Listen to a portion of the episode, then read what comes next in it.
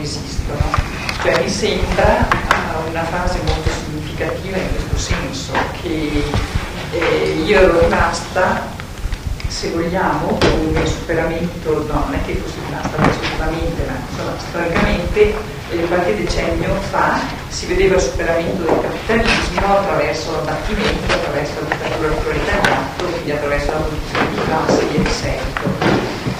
Qui in questo capitolo emerge il fatto che eh, invece la tras- è possibile questa trasformazione nell'ambito di un capitalismo che acquista un significato totalmente diverso, quindi non attraverso un abbattimento ma attraverso una metamorfosi di meccanismi che sono completamente inariditi, che sono completamente svuotati, e in questo senso mi riallacciavo al lavoro che abbiamo fatto con Rosa quindici giorni fa, in cui ad esempio, porto solo un esempio, no? eh, cioè questo denaro, come legge intrinseca del denaro, il denaro deve compiere un ciclo, quindi da valore di scambio passare al valore, eh, diciamo, vivere quella parte che è il valore di prestazione, poi il valore di donazione, poi tornare al valore di scambio, e quindi eh, compie un determinato ciclo, e compiendo questo determinato ciclo Eh, trasforma anche, eh, adesso qui non so spiegarvi bene perché quando le idee non sono chiarissime non si trovano, eh, comunque ci faceva vedere, eh, diciamo Rosa, a livello anche abbastanza concreto, come attualmente il valore di scambio, cioè quando andiamo noi a acquistare delle cose siamo in un rapporto assolutamente impersonale, quindi si dovrebbe lavorare per una personalizzazione, no? Proprio anche del rapporto, del valore di prestito. Se noi eh, modifichiamo già questa, questo meccanismo che esiste, viene fuori una, la possibilità di associazioni sostanziali e di seguito. Allora, in questo senso volevo dire che mi sembrava molto importante lavorare su questo fatto, che eh, si tratta di creare nuove forme. Cioè, perché noi finché eh, rimaniamo con i concetti che già abbiamo, con le strutture che già abbiamo, eccetera, non riusciamo a superare. Si tratta proprio attraverso un'analisi oggettiva di che cos'è la merce, di che cos'è il denaro, di quali sono le leggi che regolano anche tutti questi meccanismi, di trovare soluzioni nuove. Però eh, anche qui, quindi in questo senso io vorrei un attimo per chiarire fino in fondo se ho capito bene cosa significa merce, che posso usare il termine merce solo quando mi riferisco a un prodotto materiale, se eh, appunto il significato del termine lavoro e di seguito. Cioè di fare, quello che l'esigenza mia è quella di prendere insomma questi concetti base e di Eh, formarci dei concetti adeguati, corretti. Scusate la conclusione.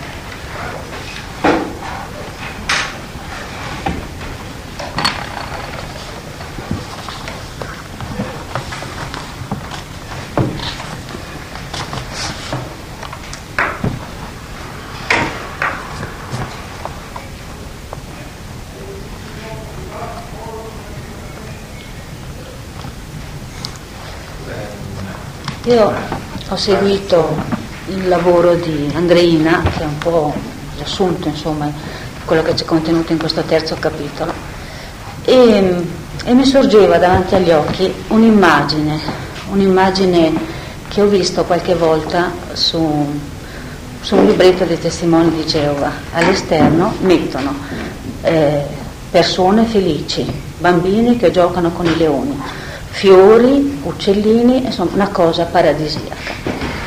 E, e leggendo questo cosa, no, si deve far così, deve succedere così, deve far così, così, cose veramente talmente lontane da quello che è la realtà attuale, che mi sorge la domanda: ma che cosa deve succedere all'uomo affinché questa cosa possa cominciare a entrare? Perché finché si parla, eh, i genitori non devono lasciare i figli in eredità niente, quando uno ha finito di lavorare tutti i suoi proventi li lascia lì per quelli che vengono, per, per chi ha talenti, per chi ha doti spirituali, eccetera. Sono veramente parole, eh, cioè un'utopia ass- assoluta, almeno per come la vedo io, in questo momento storico, per come siamo messi noi. Allora mi chiedo, ma che cosa deve succedere all'uomo affinché questa cosa possa cominciare a entrare? Che innamoramento deve succedere nell'uomo come sconvolgimento? Mi sembra che ci debba essere un, un, un tale innamoramento dell'uomo per eh, la società, cioè una tale identificazione dell'uomo con la società, con gli altri esseri umani, come tu dicevi ieri sera, questo, eh, questo capire che l'altro è te stesso, perché finché non succederà questa cosa reale in ogni uomo, questa, questa eh, contenuto di questo libro a me sembra veramente talmente lontano da prendere paura, insomma, e dico, ma che cosa deve succedere all'uomo affinché questo possa, possa veramente realizzarsi? Ci deve essere una tale eh, maturazione in ognuno di noi e un tale progresso dall'egoismo, dall'io a noi, che a livello spirituale, insomma, che io la vedo molto, molto lontana, molto difficile questa cosa, e ogni volta mi chiedo, ma che cosa deve, deve, dovrà succedere, come sarà possibile una cosa del genere? Paolo, una considerazione generale e invece una più specifica. Eh, quella generale riguarda le due parti, no, di questo capitolo. Mi sembrava che nella prima parte si insistesse in particolare sulla necessità del ritorno ai pensieri originari, e effettivamente credo che questo sia essenziale, importantissimo, perché eh, finché non ci svestiamo delle abitudini di pensiero, di vita comuni, che anche nella storia recente, no, anche in Italia si sono imposte, eh, non ci potrà essere modificazione. Tuttavia mi sembra che la seconda parte inserisca tutta una serie di indicazioni pratiche, di consigli anche specifici, tipo l'ultimo sulla riorganizzazione dell'attività giudiziaria o cose di questo tipo, che ci fanno capire come, almeno a me hanno fatto capire come il, il punti essenziali della questione sociale non siano soltanto un libro di teorie sociali, ma che abbiano una dimensione pratica che noi normalmente, o perché la nostra preparazione professionale è limitata, o perché non abbiamo una formazione giuridica, economica eh, tale da, da, da argomentare in modo positivo, ma non arriviamo mai a determinare eh, estrinsecazioni concrete possibili, progetti possibili di realizzazione di queste idee o di questi pensieri generali. Per cui, se da un lato bisogna veramente ritrovare i pensieri originali, e questo è un lavoro più di tipo filosofico, riflessivo, no, di... No, che certamente esige tempo, preparazione eccetera, dall'altro lato se non mandiamo avanti anche qualche tipo di sperimentazione, anche solo ideale, eh, intendo dire, eh, come facciamo a riorganizzare l'attività giudiziaria? Perché non provare a cominciare a pensare a qualche modello di riorganizzazione? Che il modello non sia perfetto all'inizio non mi preoccupa, perché lo dice Steiner in tanti, in tanti punti, che i modelli possono anche essere eh, sbagliati, si può anche sbagliare, ma finché noi non faremo il passo, e non vedo adesso come sia possibile farlo, non faremo il passo di coniugare assieme ai pensieri originali anche qualche modificazione oggettiva, qualche modello reale, possibile. Lo fanno anche quelli della Lega Lombarda, che da noi sono considerati la, la quintessenza del, dell'ignoranza, eppure eh, il, il senatore che si presenterà nel mio collegio è un professore di università che ha teorizzato. Io a casa l'articolo è impressionante, ha teorizzato l'assoluta indipendenza della sfera economica dalla sfera giuridica. Questo qui è un passo notevole, no? Nella direzione della triarticolazione. Sarebbe molto interessante per esempio sottoporre a quest'uomo, ma perché allora non prevedi anche l'assoluta indipendenza della vita spirituale, visto che sei già arrivato, no? Ed è un costituzionalista che sta ridisegnando, reinventando una Costituzione, no? Come dovranno fare nei prossimi due o tre anni, eh, una Costituzione che, che disarticoli l'organismo sociale, anche se in modo un po' per ora parziale. La riflessione invece più specifica riguarda il paragrafo quarantacinque, cioè quello dove Steiner parla delle entrate spettanti a chi non guadagna, e cioè i bambini, gli invalidi, le vedove, gli infermi, eccetera. Perché qui lui in sostanza dice... Eh, le entrate che spettano a loro non devono dipendere dalla vita economica, ma viceversa è la vita economica che deve dipendere dai diritti, eh, dai diritti che la coscienza del diritto ha, ha è elaborato non per queste persone. Ora, mi sembra, da quel poco che conosco in materia, che sul piano culturale un passo in questa direzione sia stato fatto. Per esempio, la legge che elimina le barriere architettoniche stabilisce che quello è un diritto, non è una concessione che si fa agli handicappati. E poi il fatto che noi o i comuni o, o gli enti pubblici non si attengano e non mantengano il dettato della legge è un altro discorso, però sul piano culturale siamo arrivati, no? Almeno i grandi teorizzatori, i grandi esperti dei problemi sociali sono arrivati a stabilire che quelli sono diritti oggettivi delle persone, quindi il resto, le misure economiche. Mentre invece nella realtà che cosa succede? Che la prima spesa che viene tagliata dallo Stato quando deve ridurre il, il deficit finanziario è la spesa sociale, perché la spesa sociale per retaggio, credo che venga dal cattolicesimo, no? È sempre qualcosa che si dà al povero, è sempre qualcosa in più che, e che quindi si dà quando si ha, e quando non si ha più è chiaro che non si dà più.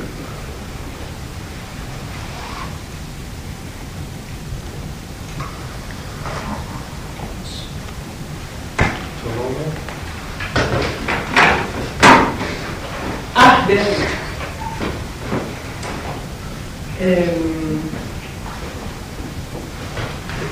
Volevo dire qualche cosa eh, che adesso è anche in riferimento a quello che ha detto Marzia, ed è eh, l'atteggiamento che invece ha suscitato in me questo, la comprensione a cui sono arrivata di questi contenuti, che è molto diverso dal tuo, in questo senso che, come del resto dice qua, e può venire in mente abbastanza facilmente, anche abbastanza astrattamente, che occorre distruggere tutto e poi rifare tutto di nuovo. E mi sembra che ci sia più di un punto in cui metti in guardia da qualche cosa del genere e dica invece come, proprio da ciò che esiste e proprio in virtù della riappropriarsi della conoscenza dei processi e dei pensieri originari che l'ha generato e dai quali poi è deviato per mille, mille ramificazioni, mille rivoli, adesso forse soprattutto per i non competenti come me, difficilmente comprensibile. E mi sembra che metta in guardia appunto da, questo, da queste così idee un po' astratte. Del resto, quando per esempio parla del denaro e dice che, eh, come ha ricordato Andreina, se il denaro non circola e dà questa situazione di patologia tipo un trombo, no? Quando sangue non circola, tristagna, ecco esatto. E, qui per esempio si propone addirittura, ma a me sembra di capirlo come quasi un mezzo eh, sì, giuridico per, come per fare evitare questo, insomma, di eh, riconiare nuova carta moneta, quasi a testimoniare, a manifestare esteriormente come quel denaro sia morto. Però, eh, secondo me oggi, in uno dei processi più comuni a tutti, anche al piccolissimo, ma anche a chi non risparmia affatto, è quello di non conservare il denaro derivante dai propri profitti sotto al materasso, che sarebbe il trombo più assoluto, l'accumulo, voglio dire, il ristagno circolatorio massimo, ma ciascuno di noi in qualche modo, in qualche forma versa il suo denaro in banca o comunque in un libretto eccetera. E in realtà adesso noi non lo seguiamo con la coscienza naturalmente, però questa è una forma di prestito che va a fornire mezzi di produzione. Ora resta da vedere quanto noi seguiamo con la coscienza questo e se e, e che percorsi prende in questo modo. Quindi si tratterebbe, per esempio, in un caso così molto semplice, di rendersi conto dove va questo denaro. Ed esistono, mi risulta che esistano delle forme, per esempio delle forme cooperative, ma esistono già delle forme nell'ambito delle quali è possibile in una maniera molto più diretta, per esempio, investire, proprio investire con interessi derivanti dall'aumento di capitale, eccetera, eccetera, il denaro in una specifica azienda, in precisi mezzi di produzione, per non dire cominciare a prestarlo casomai all'amico che, di cui si riconoscono talenti che hanno bisogno di mezzi di produzione. Adesso parlo del prestito, non parlo della donazione. E via discorrendo. Per cui eh, secondo me eh, la, la prima fase proprio, del, la prima metà del capitolo eh, la trovo particolarmente interessante, perché se, se forse, se io riuscissi a capirla veramente bene e se d'altro canto conoscessi veramente bene i processi e gli ordinamenti nei quali siamo inseriti, A mio parere ci sono mille forme in cui il singolo individuo può, in piccolo, già mettere in atto questo tipo di, eh, di, di applicazione. Non ultimo chi ha, non so, il singolo dipendente che potrebbe benissimo, nessuno glielo impedisce, smetterla di pagare il la, la, lavoro, per esempio il classico lavoro a ore, ma cominciare a valutare la prestazione, senza questo togliere nulla sicuramente al lavoratore, ma anzi dandogli sicuramente un senso di maggiore libertà e senza assolutamente togliergli nulla delle sue necessità, insomma. E poi invece un altro aspetto che eh, mi ha molto favorevolmente colpito è, io mi ero fatto uno schema per seguire tutto il percorso del denaro dal capitale, poi i profitti e poi come chi eh, abbia, chi si accede a un profitto dal quale viene deputata una quota che va in plus a arricchire la, il profitto di, del padre, per esempio, di quattro figli, che per la stessa prestazione percepisce, viene a percepire ovviamente una quota superiore. E così, adesso un conto è vederlo eh, sulla carta, però io veramente lo trovo talmente straordinario che almeno di do, fa, svolti, cioè assolti i miei bisogni, quali sono i miei, questi nessuno mi li può togliere, dopo tutto il resto mi sembra talmente bello che possa seguire tutte queste strade che non lo trovo francamente molto molto difficile. Credo che quello che io vorrei, vorrei vedere bene, cioè riuscire a seguire bene do, dove va, come va, come si muove, il che adesso non esiste, perché noi portiamo il nostro denaro in banca e i percorsi che, che, che fa, chi li sa, non li sa nessuno, casomai entra in, in um, attività che se mai ce ne rendessimo conto probabilmente lo metteremo sotto un materasso e passeremo da una patologia a un'altra. Ecco, poi una domanda più specifica. Mm, qui parla a un certo punto, però non so, non mi ricordo più dove, del sarto che si fa l'abito. E il sarto che si fa l'abito in fondo eh, si... Eh, cioè qui l'abito fatto per se stesso dal sarto è considerato un mezzo di produzione. Altrove eh, parla di questo famoso abito che il sarto fa da sé, che guai a farsi l'abito da sé perché in realtà non gli conviene, ma questo, se visto dal punto di vista dell'economia non domestica ma politica, questo ha un significato tale per cui se tutti gli abiti, insomma se tutti i sarti si fanno l'abito da sé, ovviamente la richiesta, che è quella che determina poi il valore dell'abito, cala, di conseguenza cala il suo guadagno per tutti gli abiti che fa, e questo si capisce. Io oh, ci ho pensato un po', ma come mai l'abito del sarto è un mezzo di produzione ma non è una necessità? Cioè io ho bisogno di vestirmi, mica il vestito mi serve per produrre. Non ho capito perché qui farsi vestito è un mezzo di produzione. O forse però non male, non so. E un ultimo riferimento, nel Faust c'è un capitolo in cui Mefistofele cogna la carta moneta e trovo estremamente interessante eh, come questa carta moneta sia collegata a Mefistofele, ad Arimane, perché in realtà è una carta moneta che non è l'espressione di nessuna merce, di nessuna prestazione, in quanto non ci sta dietro nessun lavoro, nessun talento applicato al fondamento di natura, che c'è sì nel regno dell'imperatore ma che è sotterra, cioè l'oro è là ma è sotterra.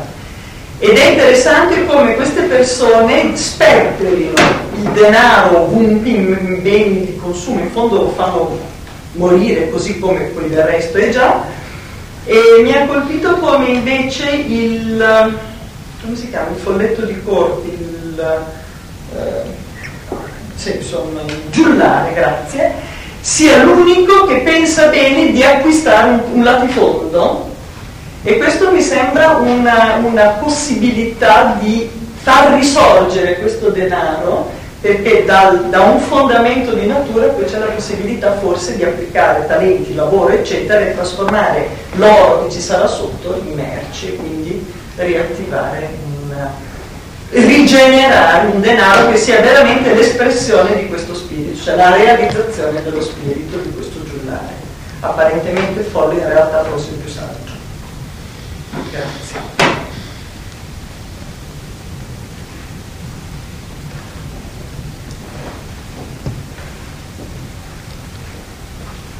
dire una cosa. Una delle, eh, delle immagini che mi sono venuti da questa lettura è anche quella che qui siamo di fronte a dei fenomeni che in parte sono visibili e in parte sono invisibili e che sono difficili da seguire per questo.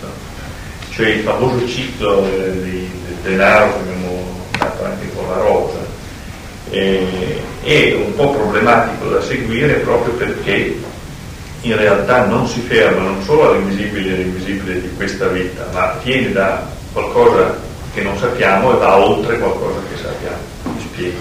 Noi in realtà ricaviamo le merci dalla natura. La natura viene, per noi la troviamo già fatta, voglio dire, è qualcosa che viene da un mondo che noi non sappiamo e che viene a costituirsi. Se noi pigliassimo la natura così com'è, noi non sopravviveremmo, oppure sopravviveremo molto a fatica. In realtà noi applichiamo qualcosa alla natura e la trasformiamo in merce. Quindi c'è qualcosa di, eh, diciamo, di invisibile che crea la natura, ma c'è anche qualcosa di altrettanto invisibile che adoperiamo noi per trasformare la natura in merce. Alla fine della vita, voglio dire, se noi usassimo solo le merci prodotte, eh, a un certo punto arriveremo alla distruzione totale. Noi invece vediamo che una parte di queste, eh, di queste merci servono anche a sostentamento di qualcosa di altrettanto invisibile come lo sviluppo dei, dei, dei talenti delle persone. Quindi prestando dei soldi abbiamo sì, il miglioramento delle mezzi di produzione, ma anche donando i soldi abbiamo la possibilità di qualcosa che ritorna di nuovo nell'invisibile. Noi non sappiamo nei soldi in realtà che doniamo, che siamo solo ai figli o, o a delle persone che conosciamo, che cosa succederà di quelle idee, di quel mondo in fondo di talenti che svilupperanno queste persone per il mondo. Queste andranno oltre la nostra morte, oltre la morte anche di queste persone. Quindi entriamo in un campo, in realtà, che secondo me è molto difficile. Pensiamo solo alla differenza appunto tra pagare una merce e pagare una prestazione, già siamo molto più in crisi, voglio dire, con una prestazione, perché la merce, bene o male, la vediamo, la possiamo valutare. Nella prestazione dobbiamo fare molta più attenzione, dice, questa prestazione quanto vale per me? Ma è una cosa che diventa più interiore, più animico, spirituale, se vogliamo. E ancora di più, non so, ci, ma ci sono molti di questi capitoli in cui continuamente si passa da cose facilmente comprensibili a cose meno comprensibili, proprio per questo elemento che sfugge. Si richiede una destrezza e un'attenzione nel passaggio da un campo all'altro enorme. Cioè qui c'è proprio quest'unità che mi sembra delle tre sfere, ma nello stesso tempo hanno delle qualità completamente diverse, proprio le qualità cambiano. Noi abbiamo questa possibilità di seguire perché abbiamo le corrispondenti sfere eh, spirituale, animica e fisica, ma queste vanno utilizzate credo al meglio. Qui si tratta, in queste famose idee originarie, anche nel senso che l'uomo deve essere sviluppato completamente per riuscire a seguire completamente, come diceva la Beatrice, eh, cose. Per cui io credo che valga la pena di ritornare anche a, se abbiamo il tempo, anche un'altra volta, proprio a vedere la differenza che c'è tra un servizio, una merce, una prestazione, tra quello che è il denaro appunto di scambio, di donazione, dove va a finire in realtà questa donazione, eh, e queste sono cose secondo me fondamentali. Perché se uno non capisce dove va a finire la donazione è difficile che doni a lungo, che doni con generosità. Se capisce che in realtà la vera ricchezza viene dal dono, allora può cominciare a rinunciare a qualcosa del prestito o del risparmio, e se capisce che ancora di più che serve, magari rinuncia anche a qualche cosa che non dico sia necessaria, ma comunque un pochino superfluo. Cioè possiamo cominciare una trasformazione degli investimenti, quindi dell'economia e della società, solo se capiamo dove, va, dove sparisce le cose, perché se da una parte appaiono da nulla e non meritiamo niente, dall'altra spariscono, però la parte che sparisce dipende da noi. Allora eh, questo elemento che dipende da noi, dipende dall'uomo, credo che sia l'elemento per cui è giusto creare un elemento sociale, perché tutti noi dobbiamo portare in una certa direzione non solo noi stessi, ma anche tutte le cose che abbiamo